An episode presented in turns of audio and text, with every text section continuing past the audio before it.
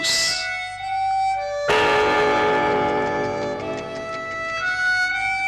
スイート私あなたを救えなかった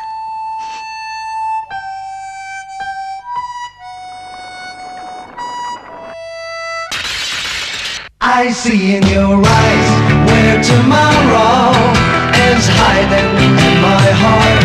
There's a bell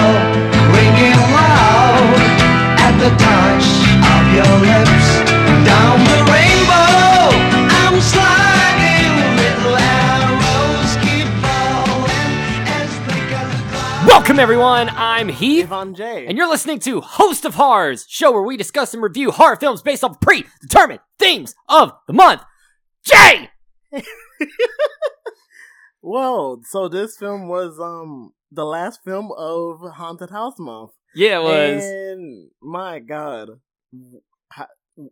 We in I there are no words. No words at all that I can describe this movie with. No, I can describe it all. perfectly. I can describe it perfectly. This is what happens when experimental filmmaking meets no restrictions. You're right. so the film student in me is screaming internally and externally about everything about go- that's going on with this, and I think I'm happy because of that. I love this movie so much. Oh, I love this movie. I'm so glad I finally I've met one other person.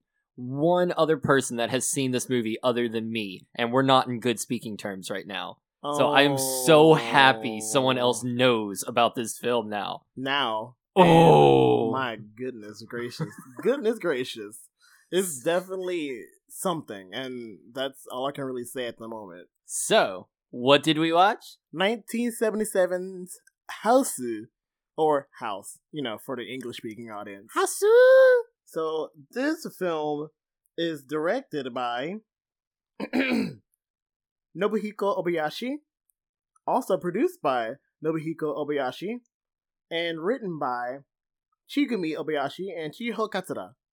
Yeah.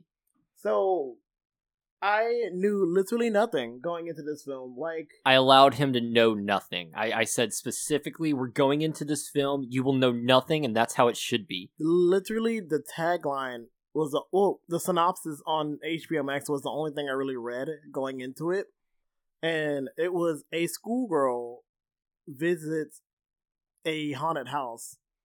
Basically, I was like a schoolgirl spends her summer vacation in a haunted house. That was literally uh all I got, and that's kind of what all I had going into watching this film. This very very acid trip y feeling of a film. Um, so I basically it, it, it's giving me Yellow Submarine meets Evil Dead. E- Evil Dead meets like Jean Luc Godard. It had more color in his films and wasn't like so serious all the time. Yeah, no, this He film. is so. This is what I get. Like this No. film is very much Yellow Submarine meets Tommy meets uh, Evil Dead meets a 1990s Nickelodeon Goosebumps show. Like either Goose- Goo- like oh either my Goosebumps God. or uh, no. When I first saw this, it reminded me of what was that? Are, are you afraid, of the dark, from Nickelodeon? It- Tell me that's not true. No, that's what it, it was giving me. Like that goosebumps, just a very bombastic horror. Like it's very bombastic in its delivery, very just out there, just all over the place and chaotic AF. And I think I'm I love it because of that. And it's right up my alley when it comes to like what I like in horror, almost in every single way, shape, and form. And that's wild because like if I feel like if I don't if I'm unable to take it seriously, I don't get, you know, so I guess scared for lack of better terms. It's not so real. Yeah, well, I don't think this movie. I think this movie was supposed to like trip you out more than scare you. Like this movie, it, the whole thing is just like bombastic set piece after set piece after set piece. What's the next thing we can do? Oh, let's have a giant head enter the room. What else? Oh, let's have a freaking piano eat some chick. Or yeah. and is Honestly, this is something that I could see coming out of the page of the Adult Swim. Yeah, this is feels yeah, very much like something that Adult Swim would actively play yeah. if they got the rights to it. it when I first watched this, it very much reminded me of like I, it reminded me of like like the 90s for some Mm. reason even though you could tell that it was filmed in the 70s the whole premise and setup just feels like something that you would show like on a children's TV show late night children's TV show in the 90s just with more titties. Uh, which okay. that part trips me out like honestly because i know they're of age and they're very very gorgeous women but there's something about japanese women when they play schoolgirls they're very fucking convincing as schoolgirls. And the first time i saw titties from what i assumed was a schoolgirl i was like mm uncomfortable uncomfortable no i really did like in the bathhouse i was like okay she's naked but they're not gonna show they showed titties they showed titty. And yeah, this is where we get into spoiler territory, of course.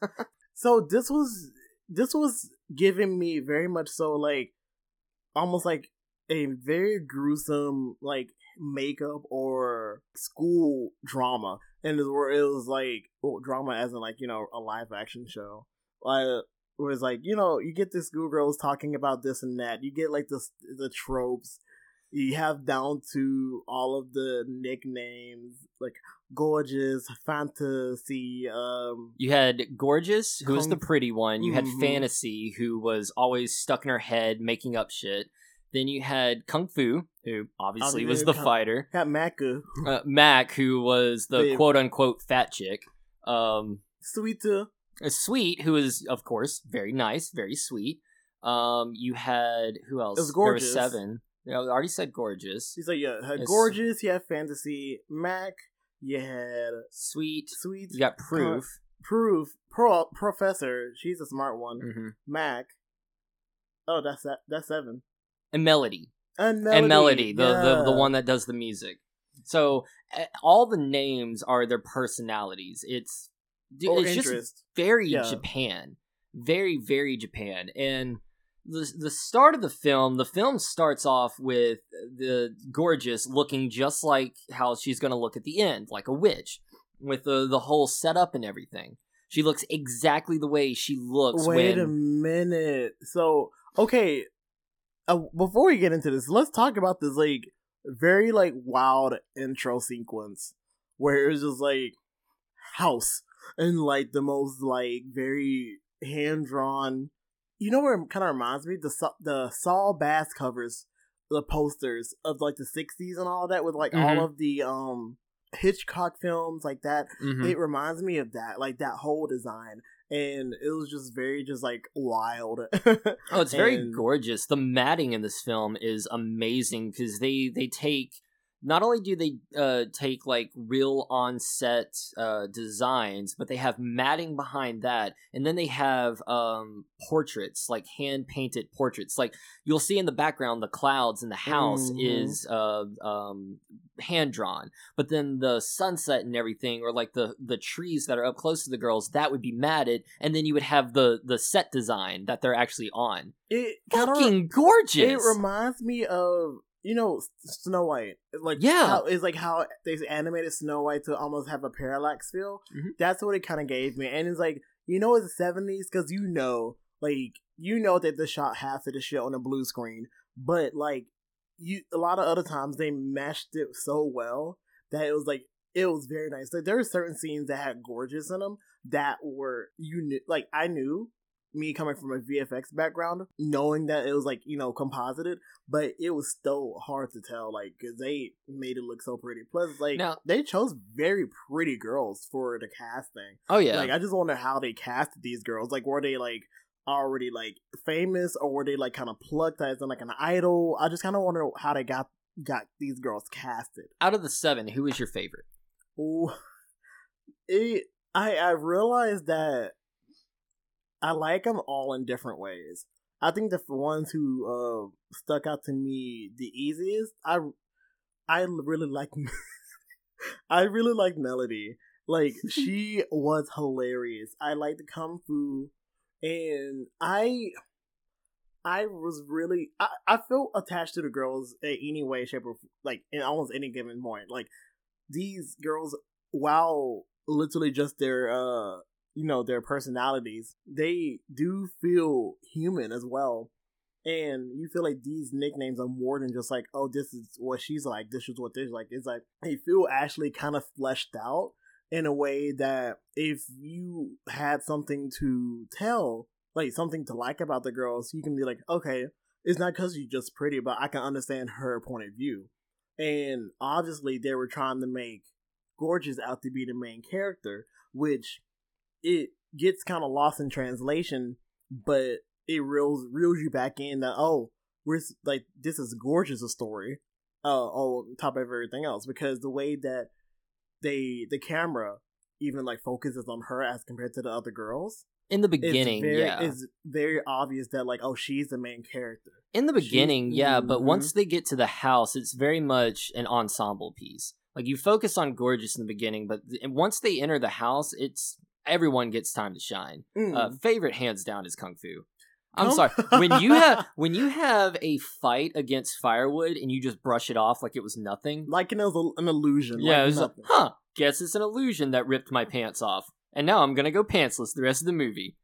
Who does that? She even caught her pants. Like she fought the firewood, they ripped her pants off. She beats the firewood, and then the pants fall down. She grabs it, and she's just like, "Hmm, and you know, I- this feels good. No pants. I really do like the fact that she just basically almost like a de facto leader when it was like time to get for things to get real. Like so many people relied on her and Professor for like questions to get asked, and I thought that was really cool. hmm Um, So yeah, back back to the plot. Let's let's uh kick off the plot. So I really, really, really like that camera work in the beginning. Like yeah, that- because like that whole well, the whole has first half was it- just so wild. I'm sorry. I just like I really really like the first half a lot when it comes to how they the experimental editing too. It was so just what this is so good. It's very like it's basically like French New Wave times two because it was released around the same similar time as a lot of good um a lot of really really good um you know French New Wave experimental films that was not only in Japan but you know in Europe and a lot of them in America. It just coincides a lot with the um new re- uh, Hollywood Renaissance or Mhm. New Hollywood. So you can tell like maybe there was a little bit of influence with that, but man, Mr. Uh, Obayashi Oh, he killed it. He fucking killed. It. No, it's funny. Okay, so um, you said her name. Um, uh, Which one? Shishumi. Uh, his daughter. oh, Chigumi. Shigumi. His daughter um actually came up with the bo- like the basic plot of the film. Like she's the one that was like, "Hey, girls go to an aunt's house and the aunt ends up being a witch in this Mm. haunted house. Here's the, you know, here's their names, here's their personalities, yada yada yada." And it was him and Katsura that actually took that idea and Mm. made this movie. And the reason he made this movie the way it is is because he saw Jaws and wanted to make a movie like that. I thought he was approached to make a movie like Jaws. I guess he well he saw Jaws and uh he just he got inspired by Jaws and wanted to make a movie like that. So literally, my point was proven right about the influences of the new Hollywood Renaissance on you know. but how do you do that? How do you watch Jaws and go, "Yeah, yeah, you know what's similar to Jaws? House." Well, House if you look, if you look at some of the things that like some of the promotional material, like But You th- no, I'm talking about the movie. I'm not well, talking does, I meant like promotional material as in like the beginning. The Mhm. very beginning, like very mouth like. Jaws had like focus on the mouth a lot. That's promotional. I'm talking about the I film. know that's what I'm. in the movie, like you know, Jaws killed people with his mouth. The house kills people with the ma- like mouth. That I, I don't know. I think I'm seeing it. I'm, I'm- not I- seeing it. I'm seeing it That's a some stretch. It could be, but I'm t- I'm taking a stretch. I'm reaching, but I'm I'm I'm gonna grasp for that straw. Okay, Oh god. but so okay, yeah. the so, opening of the film starts with your logo, your Hausu logo. mhm. which turns into what looks like an old picture of a uh, woman in a white dress, which turns into the school background being in the background, which turns into gorgeous, taking the robe off and walking away, but you still are stuck with that frame. and then it opens up like it starts out but very one by one like you know Very squared off. squared off like it goes from like basically instagram to like i'm not gonna say academy uh aspect but it goes slowly but slowly into that as in like the set pieces go from that to that and i think that's really cool and you can tell that there was like a lot of experiments when it comes to aspect ratios as a form of storytelling too that's really cool Yeah, and so we're introduced with uh our our first two main characters, which is gorgeous, and, fantasy. I- and you can tell that they're really close. Like Yeah, they're they're basically like best friends. They're the two closest out of the group. they're gals being pals. And they're basically talking about their summer vacation, which um she and the other six and their and their other five in their group are Mhm. planning on going on a vacation, which is a really weird, but it's also Japanese culture, so Mhm. can't really judge it that much. Um, but they're planning on going on a summer vacation with their male teacher, uh, Toga. oh, Togo Sensei, Togo Sensei! and uh, and Ob- Fantasy has this huge crush on him, but Gorgeous isn't going with them. Instead, Gorgeous is going where she always goes with her father, who is a music composer for uh films. who is is coming back from Italy. Yeah. And so she goes home, meets her father, sees her father has arrived early, super happy until father reveals you're getting a new mommy. Okay, let me talk about this for a second because I that's the moment where I was like, okay, Gorgeous is gonna be one of my favorite characters. More for the sole fact that like, even though she kind of handled it poorly, she's also she's also a kid. So I'm also like, I get it. I would have done the same thing if, if my mom was all like, "Oh yeah, by the way, you getting a new daddy." I'm like, "Oh." Yeah, I must say, like, content of the film that she is probably 16, 17, maybe. Mm-hmm. Like a close. I think close to being a third year. I think they're all either, if not third years, getting close to being third year. Because yeah, but um, yeah, no, I understand. Gorgeous is like I her way of thinking is like, yo, you're trying to replace my mom, and this ain't right. and I'm kind of like, you, you don't even give. I hate it when parents just kind of spring that on them, and she's like, "Oh, I wanted to tell you earlier," but I'm like, if you wanted to, you know, to start dating, I'm like, I get it, it's your love life, but it's like, if you have a child, you have a child, you should at least try to get them to be like, hey. This is so and so first before you know start to spring. Oh, she's gonna be your new mommy Yeah, and kind well, of stuff this, like that. That went from zero to one hundred real quick. Yeah, this dad didn't do anything. He was just like, hey, yeah, this is your new mom. Accept it. That's it. That's it. That's all you get. You don't get any kind of warning, nothing, not, hey, I'm thinking about dating again. No, this is your new mom. and the lady is so beautiful, and her And very Right. sweet, too. Like, she's Mhm. actually. It's a weird situation, and she is kind of like thrusting herself upon Gorgeous, but at the same time, she's trying to be as nice as possible about it. and like she's trying, she's trying. It's not like she just like is like okay, the whatever. She's trying to want. She wants to try to be as part of her life. Yeah, And she's not I being like the dad where it's just like, hey, I'm your new mom, accept it. And it, you know what it reminds me of? It reminds me of the lodge. The lot. Uh, yeah. It reminds me. It that part kind of reminds me of the like the beginning plot of the lodge. It's like, oh, It's a little different only because in the lodge, the dad and the new stepmom, or the, the soon to be new stepmom, were Mhm. already dating during the divorce process with the other mom. And then after the whole situation with the mom dying, well, that was like a year.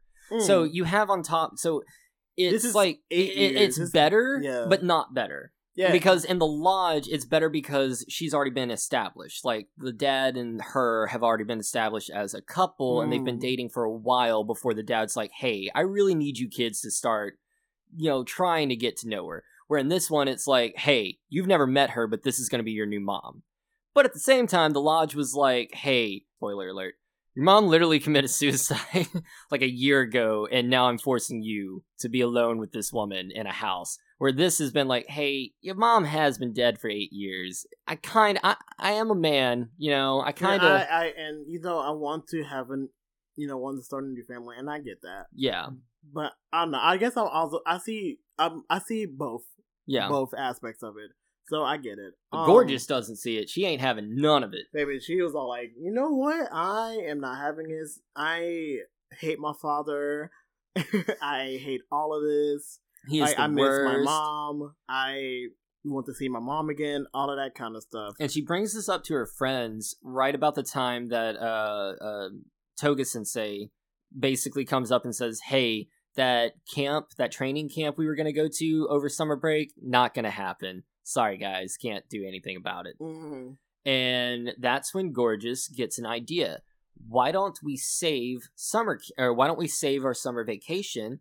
Because I've been missing my mom's hometown and I've been going through o- old photos. What if I try to reconnect with my aunt that I haven't seen in about 10 years and see if we can go hang out there? So she writes her aunt, hoping to get a response back. She doesn't get a response right out right away. Mm. What she does get is a visit from a cat This That cute little fucking white cat, cat man. That cat man is evil. I have theories about the cat, but we're gonna talk about that later. I have one theory. It's evil, and I'm correct. You're not wrong at all.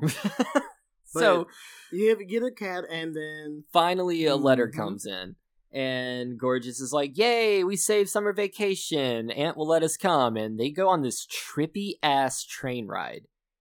Can we talk about how trippy this train ride was? can you talk about the how trippy this whole movie is?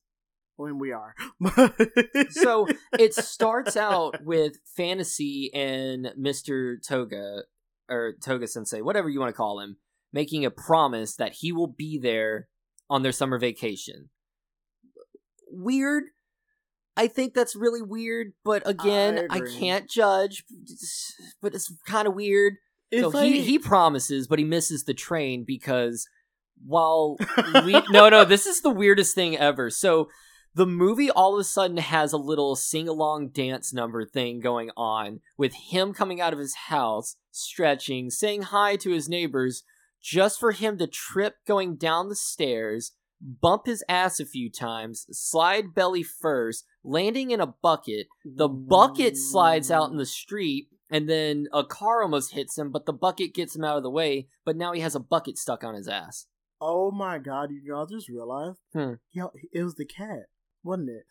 Was it the cat? I want to say it was the cat because I'm pretty sure there was like some. I, I thought I could have sworn I thought it was a cat, like a cat or something. Like he had the uh, was trying to like you know you know not trip over, and then he tripped. You know, then he tripped over himself. Could have been. I don't remember. I don't remember, but like it's a good it- theory. We're gonna it- keep that yeah. head canon. Cat Hey, made him trip. so basically, yeah. Also, can we talk about the fact that like I'm pretty sure he's like bi or trilingual? Because like There was yeah, there was an Italian lady saying bonjour to him. Then you had French or French, whatever, whatever some European language. in Europeans. Mm. Uh, they had an American painter and then his uh, Japanese uh, shoemakers. I think they were. Uh, I honestly couldn't didn't pay attention. To that Dude, there was so much crammed in that one. There was a what was with the miniature horse outside of the painter's house? In one scene, you had an American painter walking out on his front patio area with a miniature horse next to like a bus wa- a, a, a beetle, a, a Volkswagen Beetle, with Japanese shoemakers tapping on the shoes to the rhythm of the song. Then it goes up to him stretching. There was the fucking cat. Oh, I remember when he stretched, the cat strolled by. It was the fucking cat. hmm. Anywho, he stretches and then it goes up to a painted sunset with uh, his uh, uh, European neighbor saying bonjour. this beautiful matting again. Beautiful matting. And there's a parrot too. There was a lot. There's a lot on. in one Like, fucking little It, condensed moment. it it feels like he is the destined like good luck charm slash like comic relief of this movie because every time No, like Togo appears, it's always something hilarious, and I love it. I love, and I actually love that a culture like Japan did this at a time like the 1970s Mm. where the girls, especially fantasy, see him as this knight in shining armor, this manly man, this guy who's going to come at the end of the movie and save the day. Every time he's on screen, he is incompetent. He is so fucking stupid, wasting time. There's a moment where they're waiting on him to come save the day, and he literally stops to get some ramen. and every uh, he that's why he's another one of my favorites because like what was with is- the bear in the ramen shop? at the, Did you okay, see the at the fucking point bear? at the point in this movie are you really questioning that yes, are you really questioning that the At- at bear the point at this movie was wearing everything else that we've seen up to this point are you really going to question the fact that there's a bear eating with everyone else at he wasn't eating; he was cooking the ramen because he had the same get up as the cook, same outfit, same headband. He was i'm cooking not ramen. i'm not questioning it because i know better i know better i know better This movie's a trip. It is So-. It is an acid trip, but y'all, it's one heck of an acid trip. Toga is is late, can't make the bus, so or make the train. So uh, the girls get on the train by themselves, and that's when they uh, have this little moment. Y'all, by the way, fabulous, fabulous clothing. They had some really good choices back in the seventies. The Um, set was amazing too. So, so cool. every every scene in this movie was just eye poppingly gorgeous. hmm Um, Um, but yeah, she. yeah, knew- you're right about that with the cat. Only she all of a sudden it knew the name of the cat. well, she technically like I assume she gave that cat the name. Blanche. Yeah. She gave that cat the name. I that's what I assumed at first because Mm. it's random cat and all she does is call it a cute kitty and then the next scene she calls it Blanche. So I'm like, okay, you named the cat. I guess because you know, But- white kitty. I get it. I get it. But at the end of the movie where they're going through the uh aunt's diary, she also refers to the cat as Blanche. Mm-hmm. So Oh. Anywho, prophecy. really cool scene in my opinion is when they do the flashback to so the girls on the train ask um, about their, her mom's gorgeous's mom's hometown and her aunt and Mhm. um, the house that they're going to and she talks about it but she doesn't actually speak like she starts to talk about it and then that goes away and all you see is a visual flashback with no sound the only sound you hear is commentary from the girls as if they're watching the flashback. Mm-hmm. Like Mac, Oh, Mac talks yeah. about the food looking really, really good. Fantasy talks about how in love uh, the aunt and the husband are. Uh, it's it's so cool. I don't know. It's very very experimental. And it's just it works. it's almost like a lucid dream. hmm It was a very lucid dream, and this also talks about you know how um you know her the husband was like, oh, I promise I'll come back, hmm and he never did, and because he died at war. Mhm. Uh, he got drafted during the the Great War. and you know how honestly these uh so far this movie has talked about a lot about marriage like about a concept of like oh we want to get married or like you know arra- like our marriages because like in the beginning other beginning that coach lady was talking about an arranged marriage She has an arranged marriage. Uh, and Gorgeous is being forced a new mother due to marriage. Uh, Mhm. Fantasy has a fantasy marriage with uh, Toga, and then you have the promised marriage that uh, the aunt and the, husband. were supposed to have. Mhm. And even in the flashback, when the mom gets married to Gorgeous's dad, you could see the depression on almost both of their faces. The mom does not look happy, and the aunt really doesn't look happy. so it's just So I feel it- like there's mm, commentary there mhm. for sure. So they get to this after this really really trippy, you know, bus ride. They get to this stop and I love yeah. this part. So they get to the stop, get off the bus, right? And Mhm. you see the painted background. And at this point, you're like, okay, yeah, I'm used to painted backgrounds. Like the, this whole movie has done painted backgrounds. That's cool. But then they do a wide shot where they're actually standing behind a painted background with a painted background behind that. It was very meta and It's so cool and trippy. it's a very great use of you know subverting your expectations of all of that. I really enjoyed that part because so good. it's done multiple times and it's just like it acts uh, that's like a sign it's like oh yeah by the way you're here like it, it's almost like it's a, it's a sign and you just and before you get to like bus it's like you see it and it was like oh yeah they're in this like very beautiful like green greenery land. It's like oh they actually are behind a sign. Behind luscious green beautiful greenery. It's just so trippy. And then you have them making their way to the house with this typical 90s intro where it's like them walking in the background but the shot is from far away and then you'll have little bubbles with their faces appearing and then their names written underneath it where it's like fantasy! Hey! Gorgeous! Hi! It, it oh. screamed Oh. 90s maybe obayashi was ahead of his time. I think he was. I, no, what I think happened was American uh, children's programs looked at House and was like, okay, we can do this. Less titties, but we can do this. and it just kind of went from there. And then don't get me started on the fact that once again, Miss Gorgeous and Blanche was all like, "Oh, Blanche leads the way," and they basically they followed the cat over to the house, over well, over to the house, and over to like where like the the uh, the watermelon stand is. Yeah, the watermelon stand guy. The I loved him. He was weird. Yeah, and just like so animated, like the little time that he had on screen were just so just great. Like I thoroughly enjoyed every minute of him because he was just like very jolly. He was like very animated. It's like, oh my god, like literally like bouncing Yeah. off. Of the There's girls here. There's girls here. There's- Y'all going to the house? Yeah, we're going to the house. Girls haven't been to the Oh. house in years. Oh, you're the niece. Oh, you're so pretty.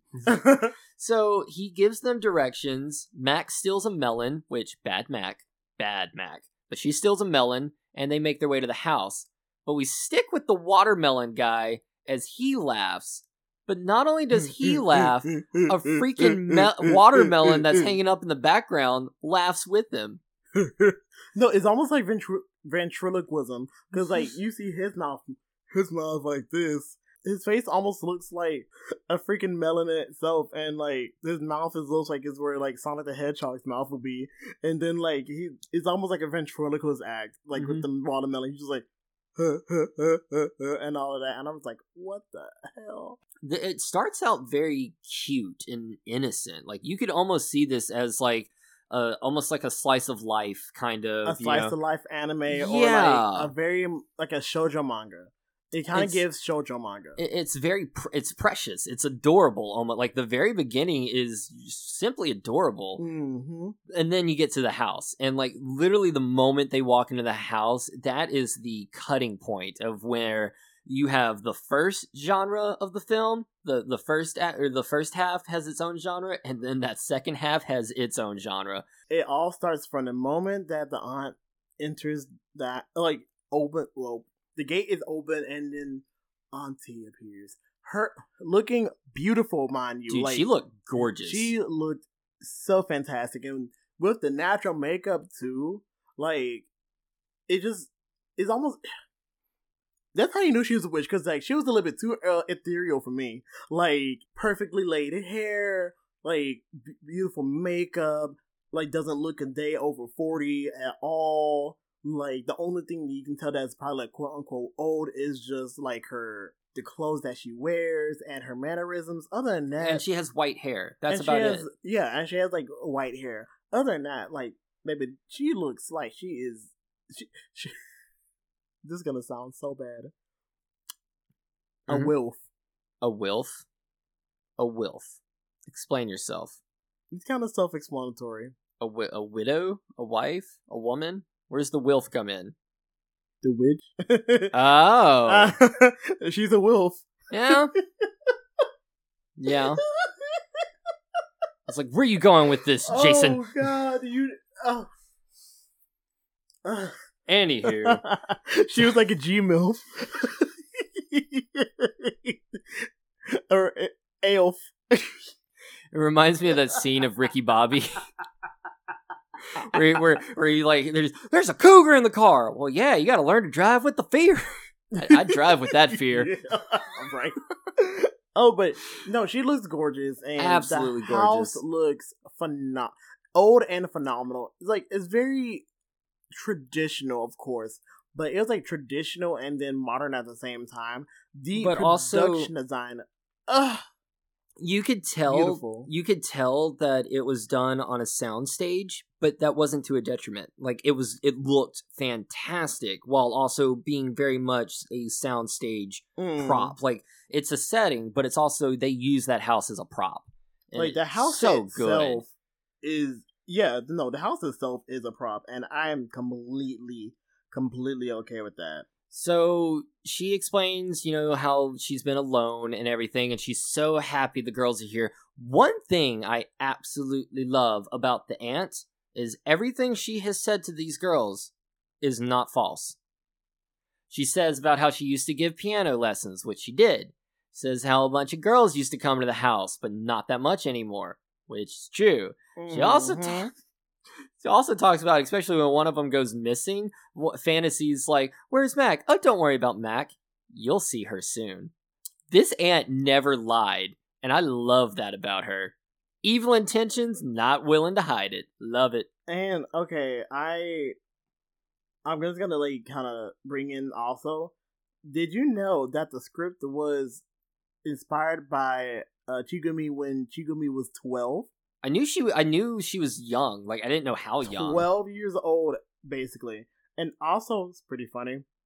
So apparently, um, none of the seven young actresses who portrayed the group of friends who visited the house were trained film actresses. The young ladies were models who had worked with director Nobu Obiya- Nobuhiko Obayashi making advertisements or commercials. and they did that shit. I should have known.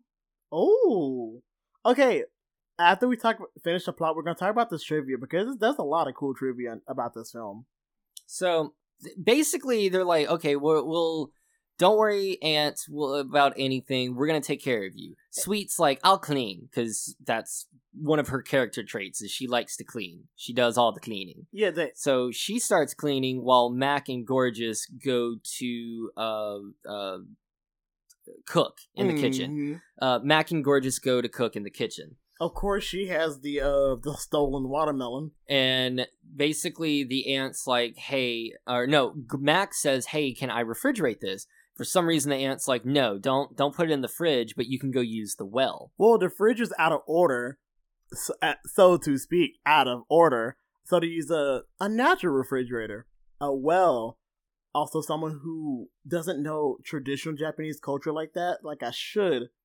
I forgot that people used wells as refrigerators. can i also say as a guy who is in the appliance business i love that refrigerator that was a nice refrigerator That was a nice kitchen.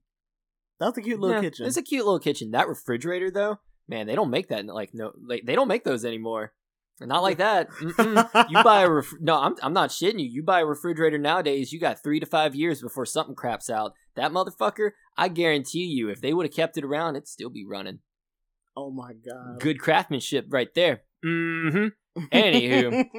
they put the melon in the well they make dinner they all eat dinner but the aunt's not there and i'm thinking to myself why the fuck is the aunt not there She did say that. What is that she was aunt doing? supposedly see? Supposedly, Yeah, well, yeah, Gorgeous uh, says that the aunt's not feeling well. So, they get done eating, and Mac's like, Ooh, I'm gonna go get my melon. But we don't follow Mac. Mac just goes off on her own, and we don't see what happens to Mac. She just goes to get the melon while we focus on the girls. Well, time passes. Uh, I think Gorgeous is getting her hair done while Proof and Sweet are doing the dishes Mm. and I believe it was Kung Fu that says something about Mac being gone so long, and Fantasy says, Oh, I'll go get her. Fantasy goes to the well, doesn't see Mac, goes to pull on the, the rope that has the melon tied to it, and is like, Oh, she never once got the melon. That's really weird. Where is Mac? And she looks up at the sunset while pulling on the rope. very gorgeous sunset. Very gorgeous sunset. Talks about how gorgeous it is, but also talks about how she's very concerned about Mac.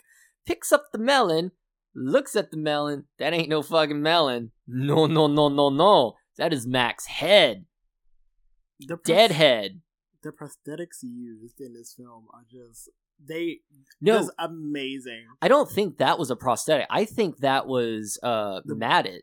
Oh, I reason I think it was matted is because it's like seconds later that eyes move and Mac's starts like attacking her. That's what I'm saying. Like you can clearly see at moments of the movie where the lines are for matting, hmm but I don't even care. It is still so well done. And I feel like the lines kind of give it its own like old school charm to it. Yeah, But to have the creativity to go, hey, I need a floating head, but if I use a prop, it's probably not going to look good. Fucking use matting. use Bruh. the actors themselves. So the head starts floating around attacking uh fantasy, which She- and it bites her in the ass. She- took a chunk out the it butt. bites her in the I, ass.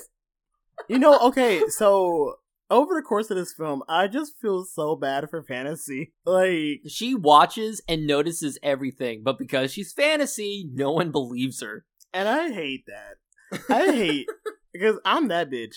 I hate that. Like, I'm that exact same one who will see something and then no one will believe me.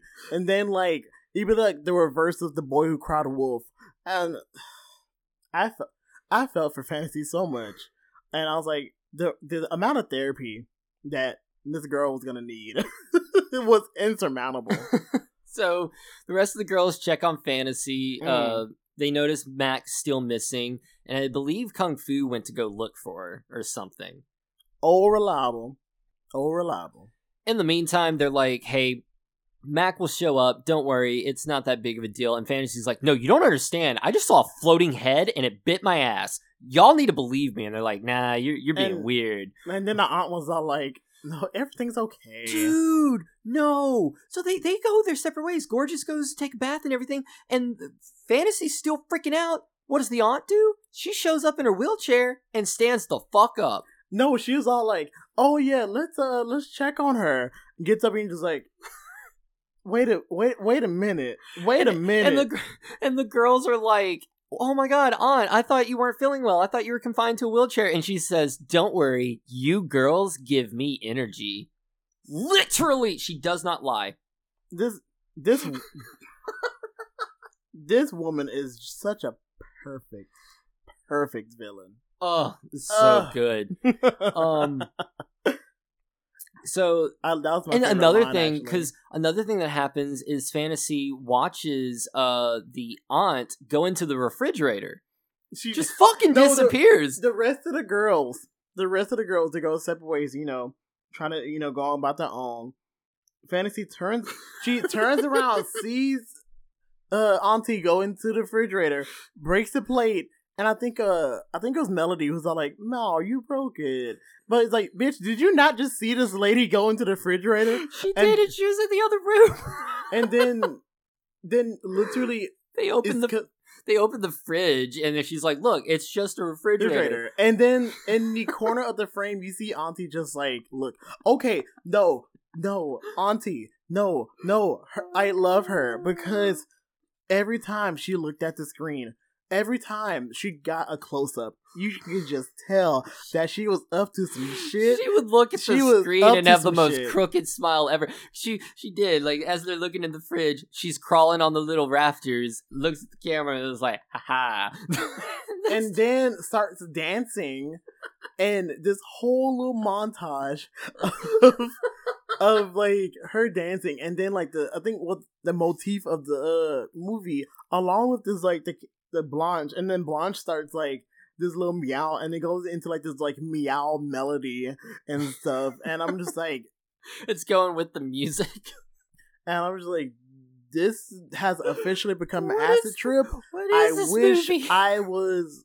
I wish I was on acid because I Oh. feel like I would have uh, truly, truly, truly appreciated this movie for what it was if I was on LSD. No, but Obayashi had to be on some on some drugs. no, On like some drugs. unless he's like with the yakuza, drugs are like a big no-no in Japan. In a- honestly, in Asia, but I I feel like he's probably with the yakuza. Like, I ain't no way, ain't no way a sober man can make a movie like this.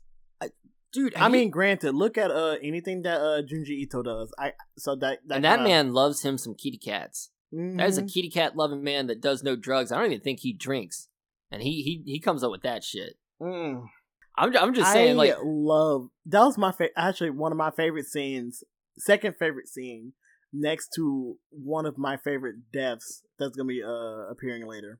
and so we got gorgeous taking a bath. Kung Fu goes to uh chop up firewood, and okay, Sweet is cleaning the house. Oh, all this is happening. So gorgeous gets done with her bath. She goes upstairs, finds her own little room, and No, we we oh, leave wait. we leave her there. Is it around the time where like it was her? That was like the first. That was that was the first boobs, right? Yeah, that's she that's when the- we first see her boobs is when she's in the bath. The- But again, it's not sexual. It's just, it she's in the bath. Yeah. Like it's in the bath and you don't see anything whatsoever. And like someone talks to her and she turns, but as she turns, you see boobs, but it's like for a brief second. But It's never just like been no, no nudity that you see in this movie is explicit or, Or like sexualized, sexualized. yeah. It's just it's tits. Get over yourself, kind of feeling. Um, so she finds her own little room. We'll get back to that. Put put a little pin note in her being in that room. Sweet also finds a room where this doll is kind of saying her name. Sweeto, Sweet doll. sweeto. She because she's trying to find bedding. Uh, yeah, she was trying to find a bedding, and then like Oh, she found that bedding. She was cleaning, and then I think she heard. I think she heard this out, and then went into the room and The door's shut, locking her in. Oh, and there's also like a quote that was been rummaging around this whole time. Any old cat can open a door, but a witch cat closes the door. Mm-hmm. And then Witch cat. Witch cat, and then you see You have kung fu. Going to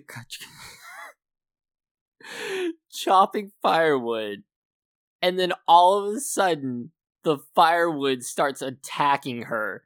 She beats the shit out of the firewood. The firewood no- literally knocks her pants off her, but she doesn't care. She beats the shit out of that firewood, wins the fight, and is like, huh, that was a crazy illusion. Grabs her pants and then walks away. and I'm like, Bitch, please, you just fought firewood and you think that's an illusion? "Where's your friend Fantasy at when you need her?" Because like that could have backed up no, she, all need- her theories. she needed proof.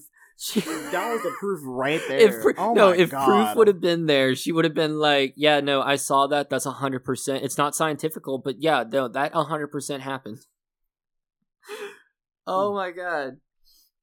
So, let's get back to gorgeous being in the room because this was probably the coolest representation, visualization of a possession I have ever seen. oh, ever right. seen. This was so cool. Where she's sitting there and she's got these mirrors in front of her, and it's the room, and it's got the the aunt's wedding dress that she would have wore Mhm. during her wedding. Oh, it was a beautiful dress, man, y'all. Very beautiful. She starts Ugh. putting on the makeup that she finds there, doing her hair, and when she looks in the mirror, her image fades to the aunt's image. And then, uh, meanwhile, when you cut the other, do other cuts, you ha- you see her, and then you see the middle image, not only cutting to um, not only cutting to the aunt, but have her straight look like she's looking around, just looking straight at her. Mm-hmm. Like Gorgeous was looking around the room, like what's going on here, while that middle image is just staring at her, Mhm. and the image in the mirror shatters. A tear of blood comes down, and then it shows Gorgeous as her face starts cracking, and she's literally lit on fire. What? And I was like, "Oh, gorgeous is dead, dead." Gorgeous is dead, y'all. like, she, this girl was caught on fire. She was like dead, dead. Like her face was literally cracked open. and, and that's all you see of her for a good minute. That that's the end of Gorgeous. Uh, We're now focused on the other girls. That Gorgeous is done. No more Gorgeous, y'all. no more main girl. Um, Melody goes into the piano room, and she there's now this uh, the cat again. I'm pretty sure the fucking cat again. No, it was the aunt. The aunt before she Mm. went away, before she walked away, because she was doing the little dances in the rafters, walked Mhm. down and put this sheet of music on the piano. So Melody walks in, reads the sheet of music, and is like, "Oh, I can play that." And I swear to fucking god, that was the intro to Black Parade. It was the intro. It, It literally went ba ba ba oh, it ba did. ba ba ba. It ju- oh, my inner emo kid made me want to The just belt the intro- song out. Basically, like the music. I am a big fan of the music and how the music was used in this film. I was a very big fan. everything from haunting melodic piano playing to just happy go lucky 70s. Everything was used in this movie. Everything like it was a very much a hodgepodge, and I was I'm here for it. but she starts playing the piano, and you have Kung Fu, Proof, and Fantasy, and they're basically getting ready to go just hardcore find Mac. They're they're Mhm. really worried about Mac. Then they heard Melody scream.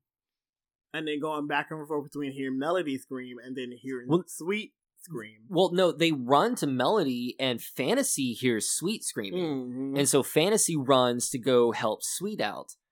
The girls, Kung Fu and Proof, meet up with Melody, and she just has a little scratch on her finger. oh, she that's got it. a little boo boo, Just a little boo boo. but she But she swears that piano bit her. Mm. So we go into seeing, you know, a sweet and fantasy, and fantasy just sees sweet just being barraged uh, all of these like mattresses and pillows.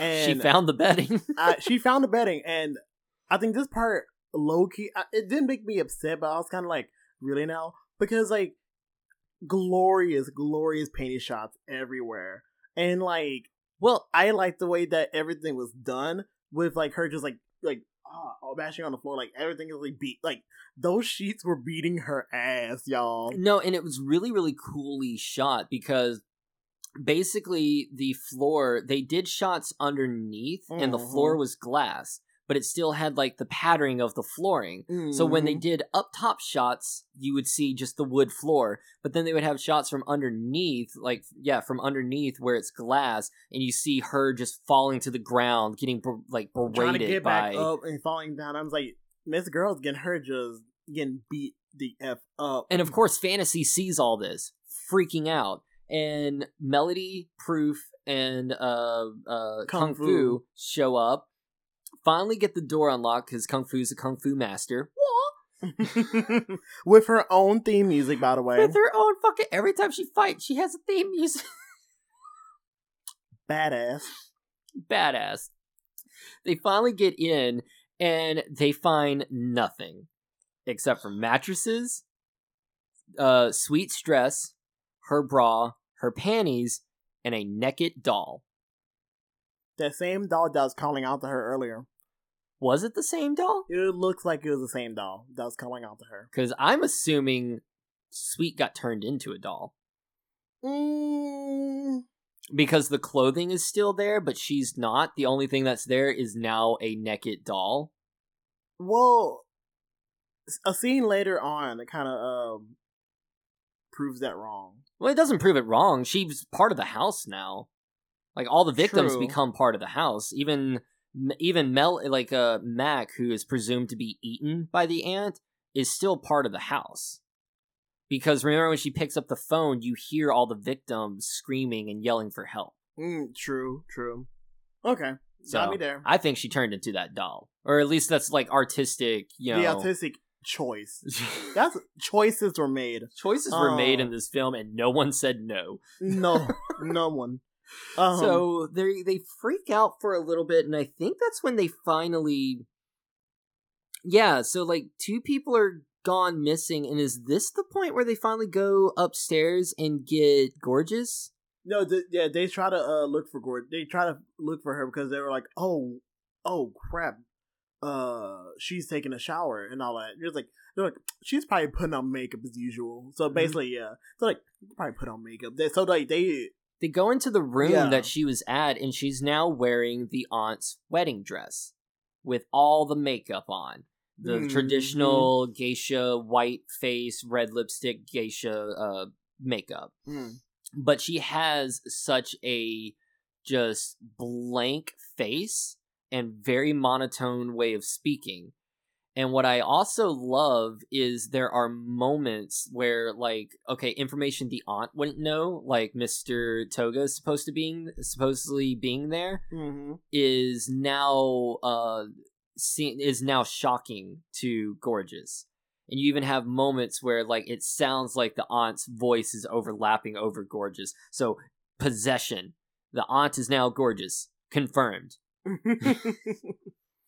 and honestly, this kind of is only backed by the fact that you don't really see, uh, you don't really see Auntie's body, she's gone yeah, like ever. she never returns back into the film whatsoever Mm-mm. so that's what i'm saying like that mirror scene where like she all the cracks on her face happen and she lights on fire this is the coolest possession i have ever seen in a movie that was that was ama- artistically at least That was amazing. So yeah, she and one thing I did like about this scene is the fact that this is the moment where proof was all like, "Oh, I can't explain it, but this is real." So like she goes back and forth. Mirror, you see her. no no no Oh no, yeah. not yet Wait, no, not yet because fantasy they go back down and uh gorgeous is the one who calls the police or says she's calling the police you Oh, hear all the distorted voices saying help me help me and she hangs up the phone and says i'll go get the police and she walks away and that's when all the girls lock her in the house and proof is like okay i guess that makes sense because the aunt lives by herself she would have automatic locking system that You're makes right, sense right. and so they're they're still accepting of it. They're still like weird things are happening. We need the police because our friends are missing, but proof still hasn't like accepted weird things yet. Look at Because me she- trying to go all across the film. I'm sorry. Because she says even to uh Kung Fu as they're going back and forth, you know, all the weird things that's happening While Proof- Melody's playing, while Melody's playing, while Fantasy is standing right there. Proof is like I think I know what's going on, but I don't want to say it out loud because I'll freak Fantasy out. And Fantasy that Fantasy is like, wait, what? What? No, you have to tell me now. like they, I really, I still feel bad for poor Fantasy. She she, she saw was- everything. she was right all along. All She's- along. She's kind of the final girl too. You She's right. this movie's final girl. You're right. We're gonna talk about that though. So, oh my lord, this movie. Um, There's a lot to talk about. There's a lot. I There's forget- a lot. I forget exactly what happens or where they go to, but Kung Fu and Proof go somewhere. They walk away and leave Fantasy and Melody by themselves. No, they I think they're trying to. I think they're either trying to find uh some find somebody or they're trying to get Auntie. No, they're trying to uh get- Auntie. Yeah, that's They're right. trying- They were they're trying to. about to ask her Mhm. what's- ask her what's going on or whatever. Yeah, and that's when they find Mac's hand in a jar holding her ribbon. hmm At this point, however, Melody is playing the piano and cannot stop playing the piano. This is my favorite scene ever in this movie. While there's a goofy little skeleton dancing in the background. Yeah, woo, skeleton. Um have you guys ever played Mario Nintendo 64? Oh, Remember Boo's Castle? Yeah, That r- r- hidden red uh, coin and the piano comes to life and tries to eat you? Yes, it reminds me of that. Ah, Ah! the piano ate Melody, y'all. and Ah! Fantasy is just like She's just freaking the fuck out. this girl is freaking out because she's trying to get like she's trying to get Melody's attention. Melody is uh, like IDK. She can't stop playing. But you know what though? I really feel like Melody got possessed too because oh yeah, after, she did because 'cause after like um after she got bit the first time, like she honestly kind of acted different. Like she was kind of like more coy, kind of like more like she was kind of about to fuck shit. Like she looked like she was different. Like she felt different hmm after like that first time because she was just like she was just sitting there, just kind of like yeah, no, and I love the I love the playing the piano, and then she's just like, "It ate my fingers." Oh no! let me keep playing. And she's like, go back down. And then Oh. it, it bit My- her hand off, and that's when she's like, "Ah!" and then the odd the visual sensation that is this film. That scene, I feel like, is the definitive scene for how you see this movie with just the keys like the separate keys playing with all of like her body like parts going in all of the colors just going around and like her slowly going into the piano while like she's like trying to grasp you know to no avail the, the piano strings while like borders of like you know sensationalized borders like it felt like it was like a comic book meets 1960 something batman meets all of that at the same time and i was like this is yes this is like the experimental the chaotic it is the, that was the most cha- one of the most chaotic scenes in the film and i was here for it Oh, it was And so then- good. And then all you see was like you know bits and pieces of you know all of um you know her body melody's body just being strewn around like you know you you see like her fantasy, head you see- fantasy gets smacked in the face with her arm or something. yeah, you see like her arm getting smacked in the face by fantasy. You see, um, you know, with beautiful matting once again, random body parts like you know, you see her torso, you see her like the her chest, you see like her. you see her head, and she turns over to see her legs in the piano's like, oh my god, that's naughty, and I'm like, ma'am, that honestly that uh, she was already one of my favorite characters before, but that was the moment where she was like, where she went became number one for me. was that moment there? It's like, oh my god, that's naughty. I'm like, ma'am, you're getting literally eaten up by a piano, and this is what you think.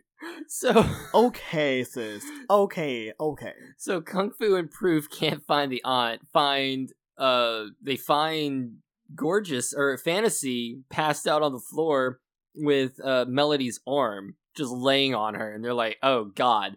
So they get her oh, out. and the and the uh, goldfish too. I don't think that. Yeah, I mean, it's just with it, gold- but yeah. um, I so they thought they did, but they, they get her out of the room and i think at this point gorgeous shows back up and she just walks back up into the the room that she was at Mhm. and proof and kung fu are like okay we're getting to the bottom of this they go up Oh yeah. kung fu finds this room while proof finds a notebook or a diary from from the aunt hmm but she also notices that kung fu eh, is like kung fu and uh, gorgeous are going through the room going to that little room area But you look at but the when mirror. when she looks in the mirror yeah all you see is kung fu. Go back around. There's it's both of them. Nothing. Both. Nothing. And then nothing. and kung and at this point proof is like okay no science be damned this house is haunted Mm-hmm. and now you have um go, uh, kung fu looking at this clock. Now this whole movie at certain points in the movie you would hear this clock ring like at noon. Like how old old grandfather clocks would ring at noon where it's just loud and daunting it would happen at several points but they can never find a clock. They finally found the clock. Inside this clock a bunch of gears red liquid dripping down the gears and at first she sees the image of Sweet. um, no no no That was. I thought no that no was sweet. at the very end oh. at first it was the husband the husband turned into gorgeous Oh gorgeous turned into sweet I didn't notice that part. because it was a, it's clearly a dude at first and then the only reason i think it was gorgeous is because it was it was a female but it wasn't the same female that was the very last Oh female on my the clock God. So that shows you that the house is literally consuming their victims and kung fu is now tearing up proof comes in sees it and is like okay no uh, sadness be damned science be damned and sadness be damned we need to get out of here Mhm. and all hell breaks loose. The house literally starts attacking these girls.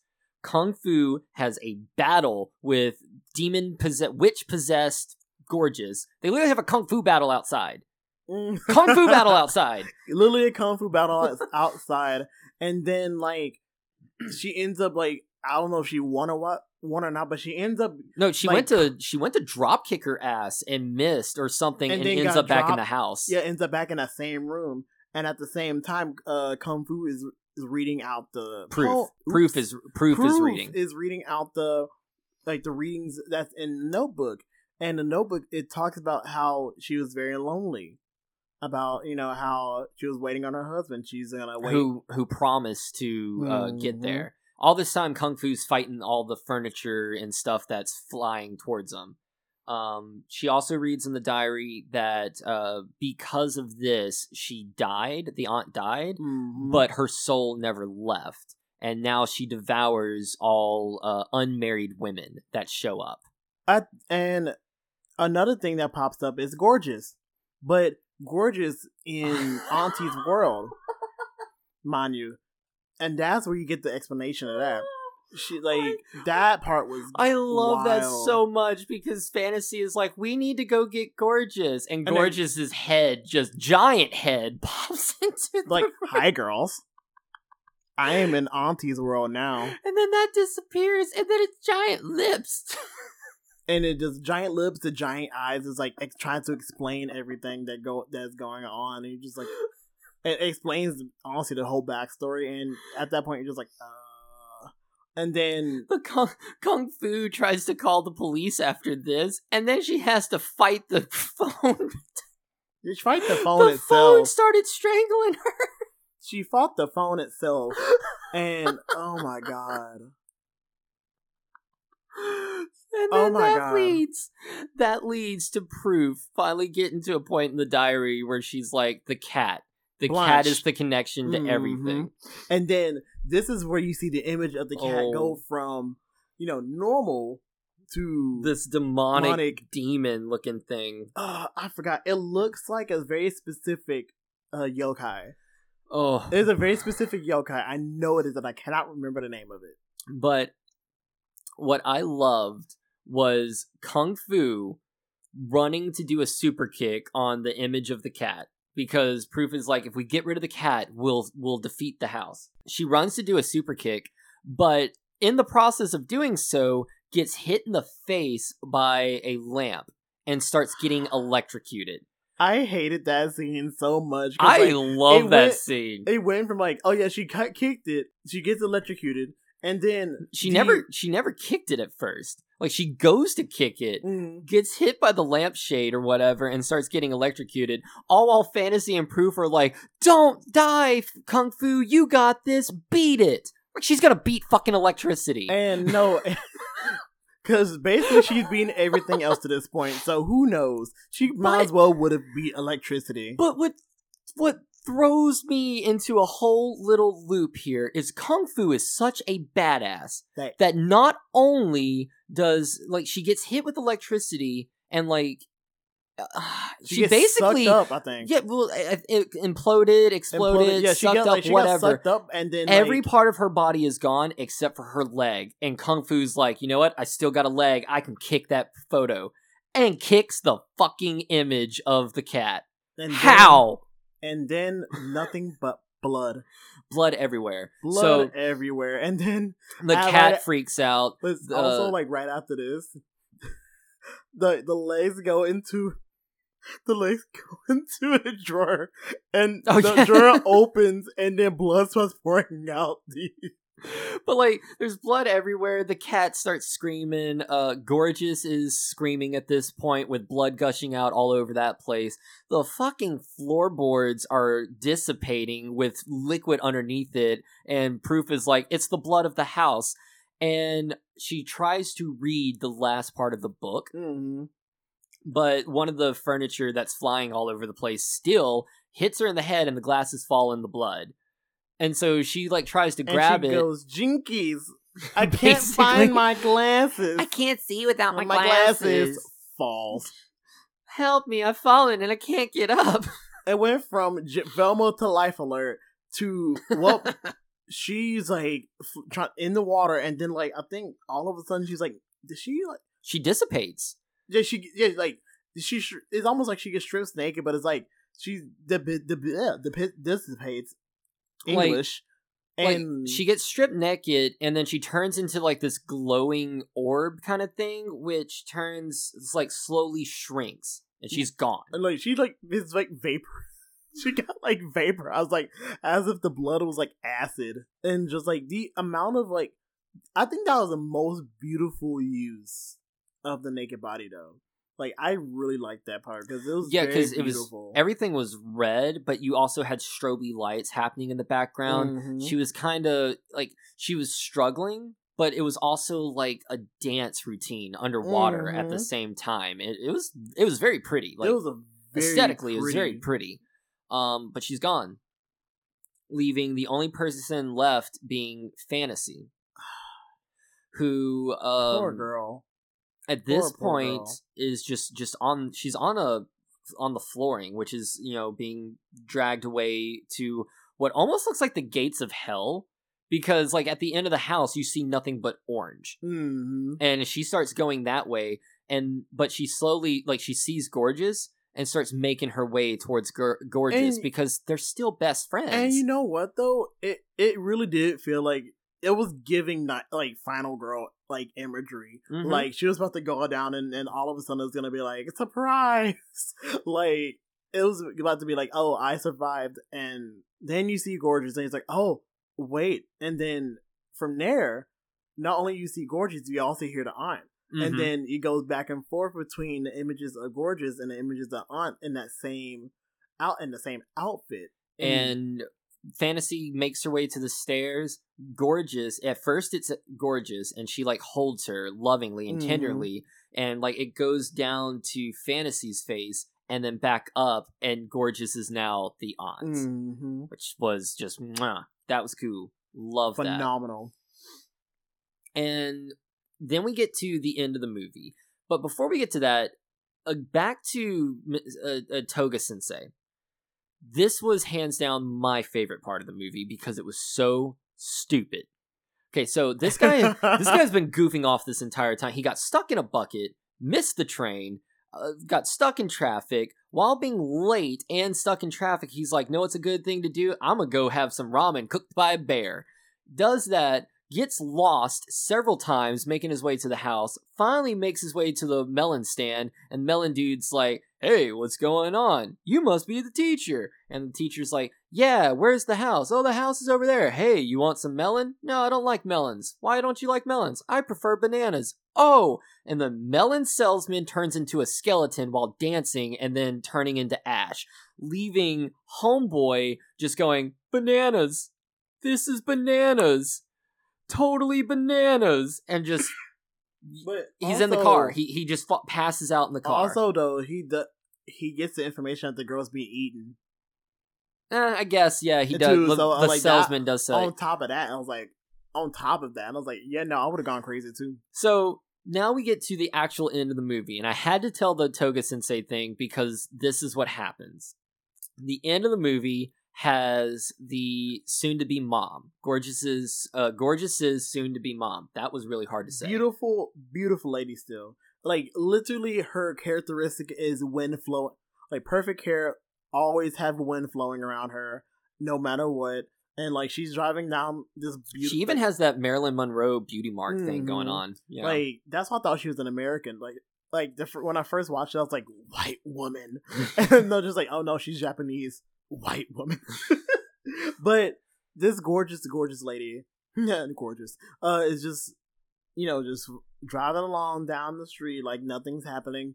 Very gorgeous. She gets out the uh, yeah, gets out the car. She sees how everything goes, and then everything around her is just be- like beautiful. Like it's like the morning time. You see even the more also beautiful 70s matting with you see like the house in the background you see all of these warm beautiful tones and you see her just like flowing in the wind like ha ha and then she as it happens as you go up to the to the house Hang on. Because I told the Togo thing for a very specific reason. oh yeah Before she gets to the house, she makes her way to the watermelon stand, finds nothing but a dune buggy, Mr. Togo's dune buggy, and a pile of bananas with Mr. Togo's head on top. my god What? That's my favorite part of the movie because the dude's just like, this is bananas. This is so bananas. Turns into a pile of bananas. B-A-N-A-N-A-S. I mean, um, This shit is bananas. bananas. B A N A N A S. B-A-N-A-N-A-S. Good time around that track. All right. Um, Obviously, Togo Sensei is not no hollaback girl. he turned into a pile of bananas. He's turned into a pile of bananas.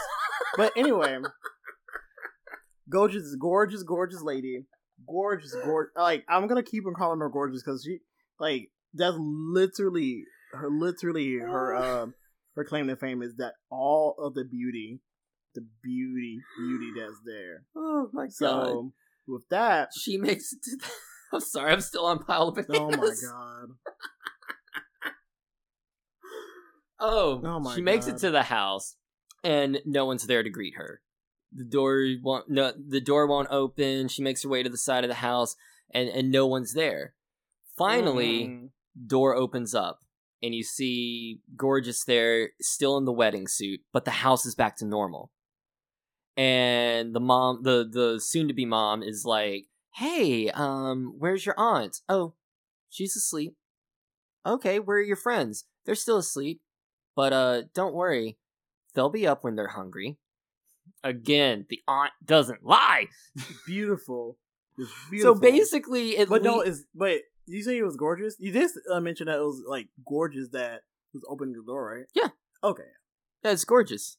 Gorgeous. I mean, it's the aunt, but it's it's in Gorgeous's gorgeous body. body, yeah. the aunt doesn't lie. You're right. the aunt does not lie. the, the movie basically ends right there with the mom, like the mom, the soon-to-be mom, thinking she's having a touching moment with her soon-to-be daughter, and no, no, no, no, that the witch is going to eat that bitch. Because guess what? You ain't married yet. You're not married yet, so into the you go, and, And- you see all she's lit on lit is on fire. She's lit, and then we have like this really cool credit scene. I mean, that's it. It's just you have like the opening, you have the credits where it introduces all the girls, and then you have this really cool like painted drawn picture of the house with teeth and a tongue coming out and the credits just roll across the tongue that's that's your movie that's the end of the movie oh it's so good god i love this scrolling movie up to the tongue of the house. The main characters also saw up on the sides of the screen, also playing with the whole aspect ratio thing of it too. That was really cool. Mhm. and it just ends. All right, I want to talk about the trivia right quick because before we get into how many how many deaths was that? well at least six At least seven. No, seven because one was a possession, so you got six right off the bat with the main characters because all of them died. Mhm. Um, Mr. Togo would be eight, and then Watermelon Salesman would be nine. So our kill count's up to nine. Wow.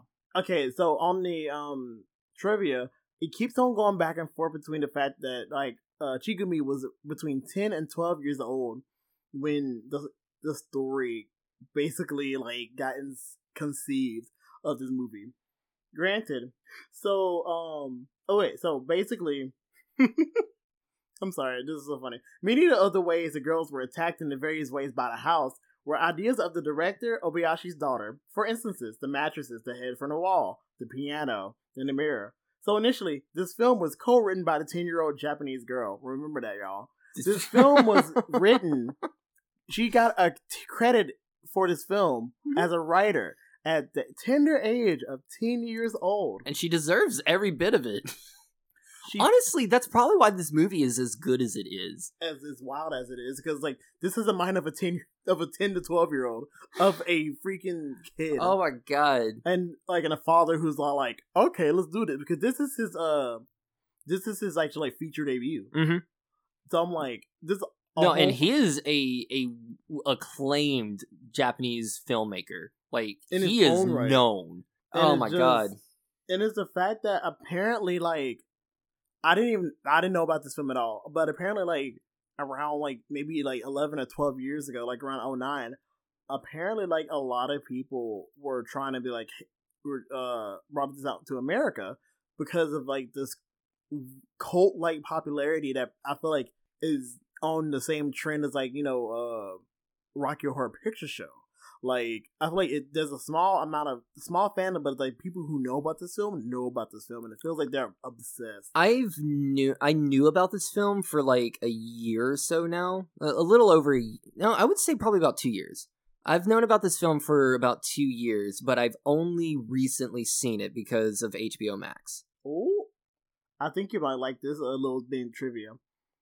Shortly after this film's release, Obayashi proposed the story for what would have been the 16th Godzilla film.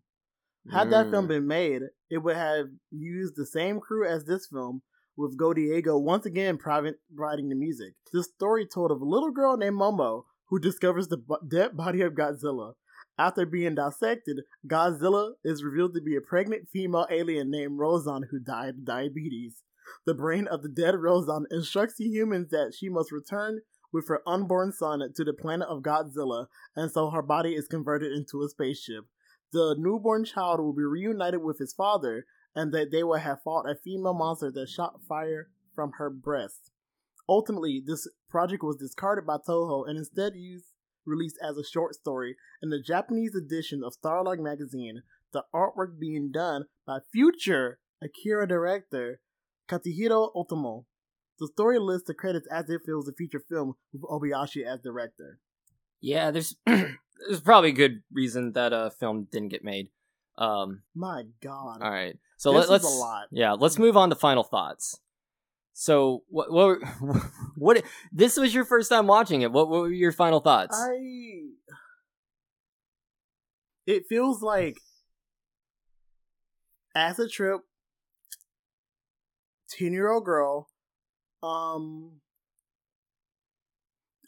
I don't see. I I probably wouldn't have expected this from someone at. No, I probably would have expected this as someone's debut, but like not at the. At not as someone's first film. no, I feel like, like, this is a film that someone who's further along in their career would have made. Like this is something that like take if this was like maybe like twenty years ago, like in nineteen ninety or something, nineteen uh tw- or two thousand. well, this is something that Coppola probably would have made If- just because. it feels like a director that has already proven himself, and the studio's like, okay, we don't need to restrict this guy because there obviously were barely any restrictions on this film. I mean, like the fact that hit the story is basically co-written by his daughter, who was like a kid at the time. That should prove a lot. Like, and the fact that this is his feature debut after doing not even sh- barely short films, but freaking commercials. He's done Japanese commercials, which you know Japanese commercials are a whole art form in itself. But going from that to this, from commercials to this, Yeah, that that doesn't happen usually at all. So this is a whole new a whole new set of stuff. And as an art house film, I'm gonna call it right now. Like a lot of American films can never. Like I feel like they can.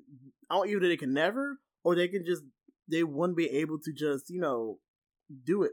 Also, I wanted to have one more thing. According to the director, this is the first Japanese film to use video effects in which he applied in a scene to make one of the girls dissolve underwater through low fidelity video and a simple chroma key effect. So, he did that Like- shit. The innovation out the ass. period. Like, What would you rate it? oh my god, I, I don't even know what to rate it. I, I don't. I don't think I can actually rate it. I'm rating it it. just is. This is a five. This movie just is. And no, this movie is a five. It is great. It is experimental beyond belief, way ahead of its time for being in the 70s. Entertaining as hell. So goddamn entertaining. I mean, the beginning to end, you're like, what the fuck is this? Yet you can't get your eyes off of it. So much fun. Just grand old time. Literally, since the mo- since I heard about it, because I knew about it going into it, but I was still shocked after Mm. watching it. So I can't even believe what you went through not knowing anything about it. my This movie was so good. It's a five. my brain broke. Like, especially, and I feel like for our viewers out there, viewers and listeners out there, it this is gonna be probably the definitive way to cap off Haunted House Month is with something that is just so far left that you don't know what to expect next after this. Like, and when it comes to haunted house films, this is not just a not only a classic, but how can you top this? Like, how can you top something like this in the haunted house genre? Mm-hmm. That's why I made it last because I, I knew it had to be last. There's nothing like this. And how could something like this like still be just so far ahead and so far ahead, so innovative, and even in the seventies, how could it still stand the test of time now in Mhm. twenty twenty two? That's so good. Speaking of capping off Haunted House Month, uh, I want to try and do a thing where we've seen four films this month. Out of these four, how would you rank these four films? Ooh, throwing me for a curveball. Um. Okay, so we watched this uh, Skeleton Key, Woman in Black, Thirteen Ghosts, and Hausu. So I really think I cannot. I, I can't place Hausu anywhere. Hausu is on its own. It's a it's S tier if you want to go like that. It's S tier. It goes on on its own thing. But for rating for all the other ones, out of how much I enjoyed it, or how much I how much it left me thinking, I'm maybe doing um Skeleton Key, then Woman in Black, then Thirteen Ghosts. 13 Ghosts that high? Wow. No, no, no, no, that low. Oh, My okay. One, you, my you- top one is I, I I went from like one to three. Top- Okay. Skeleton Key, I really enjoyed the most because I really because you know hometown glory shit, and and Woman in Black I enjoyed because it made me cry. It made me think about a lot of my own life, and Thirteen Ghosts was just all over the place, and Matthew Lillard. So, but Hausu is just it. It goes to show what filmmakers can do if they had all the money in the world and and a studio backing their and the- ideas. yeah, like literally just like um, a studio funneling money into a you know into a, a passion project beyond like no other. Like this is something uh, like I said like uh Coppola or hell maybe even James Wan if he was more of it if you know if it wasn't so mainstream. I would say more Sam Raimi. Like Raimi, yeah, I, I, this totally screams like Sam Raimi. Mm, I can also see. Yeah, you're right. Because like I think James Wan because Malignant exists, and yeah. I feel like Malignant when it comes to how batshit it is. But I feel like that's James Wan at his batshit. Sam Raimi, have you seen Drag Me to Hell? Oh god, That dude can go batshit. Yeah, My- yeah, yeah. So My rating's gonna be uh, basically the same as yours. Uh, Thirteen Ghosts, then Woman in Black, then Skeleton Key, and then Hausu. Hausu is just it's it's not even close. Woman in Black and Skeleton Key. Honestly, the twist in Skeleton Key makes it just jump that far ahead. Mhm. And then Woman in Black's pretty good, and I I, I just didn't like Thirteen Ghosts. I still don't like that movie. So, thank you guys for in being along for the ride for Haunted House Month, our first themed month of the podcast. Thank y'all so We- much. and we've been trying to have this put up be put out for so long and i'm finally glad that we finished Yeah, we finished the month. we Um, actually finished it and please support us as much as you can not only by just listening but if you could give us likes if you could give us ratings uh, reviews comment on all the videos comment on our posts uh, check us Mhm. out on social medias all this basic we're we're all over the place. All over the place on facebook instagram twitter letterboxd of course youtube um spotify apple all of that stuff podchaser uh anything that's related to podcasts or social media we're most likely on it except for tiktok. And just let us know y'all are there. Let let us know what you think. Give us comments. Tell us what we could do better and yeah we would love to hear your feedback and yeah that's capping off haunted house month Woo! We're finally done. We're moving on to our second month. Now, our second month, I'm excited for because the movies that got picked, I pretty much love all of them. There's one I haven't seen and one I'm a little divisive on, but I still really like it. And next month is going to be Black Director Month because yes, black people love horror too, and direct black directors deserve to be able to make horror movies the way that most other directors make it. Like, you know, like I'm glad that you know Jordan Peele exists, but we deserve to have more people like Jordan Peele who are able to make horror movies that you know black people will love and that are made with black people in mind. And these movies, I feel like, show off what we have to offer as black directors in horror, black filmmakers in horror, and I'm I'm excited to talk about it. Yeah, I'm just really sad there's like such a huge gap in between because you have black exploitation with like Blackula, a Blackenstein, and all that, um, and then just nothing. It really nothing. I mean, sporadic here and there, but until Jordan Peele opened the floodgate, there was really not a whole lot. And I'm just glad there's this new renaissance of American black voices in horror. And uh, I really hope that this next month could bring more awareness and to bring bring along more conversations and awesome movies on top of that. So, so be sure to check us out. First Wednesday of February, uh, we are going to be doing the first film in our Black Directors Month, which is going to be, speaking of Jordan Peele, Get Out. So I'm really excited. I love this movie so much.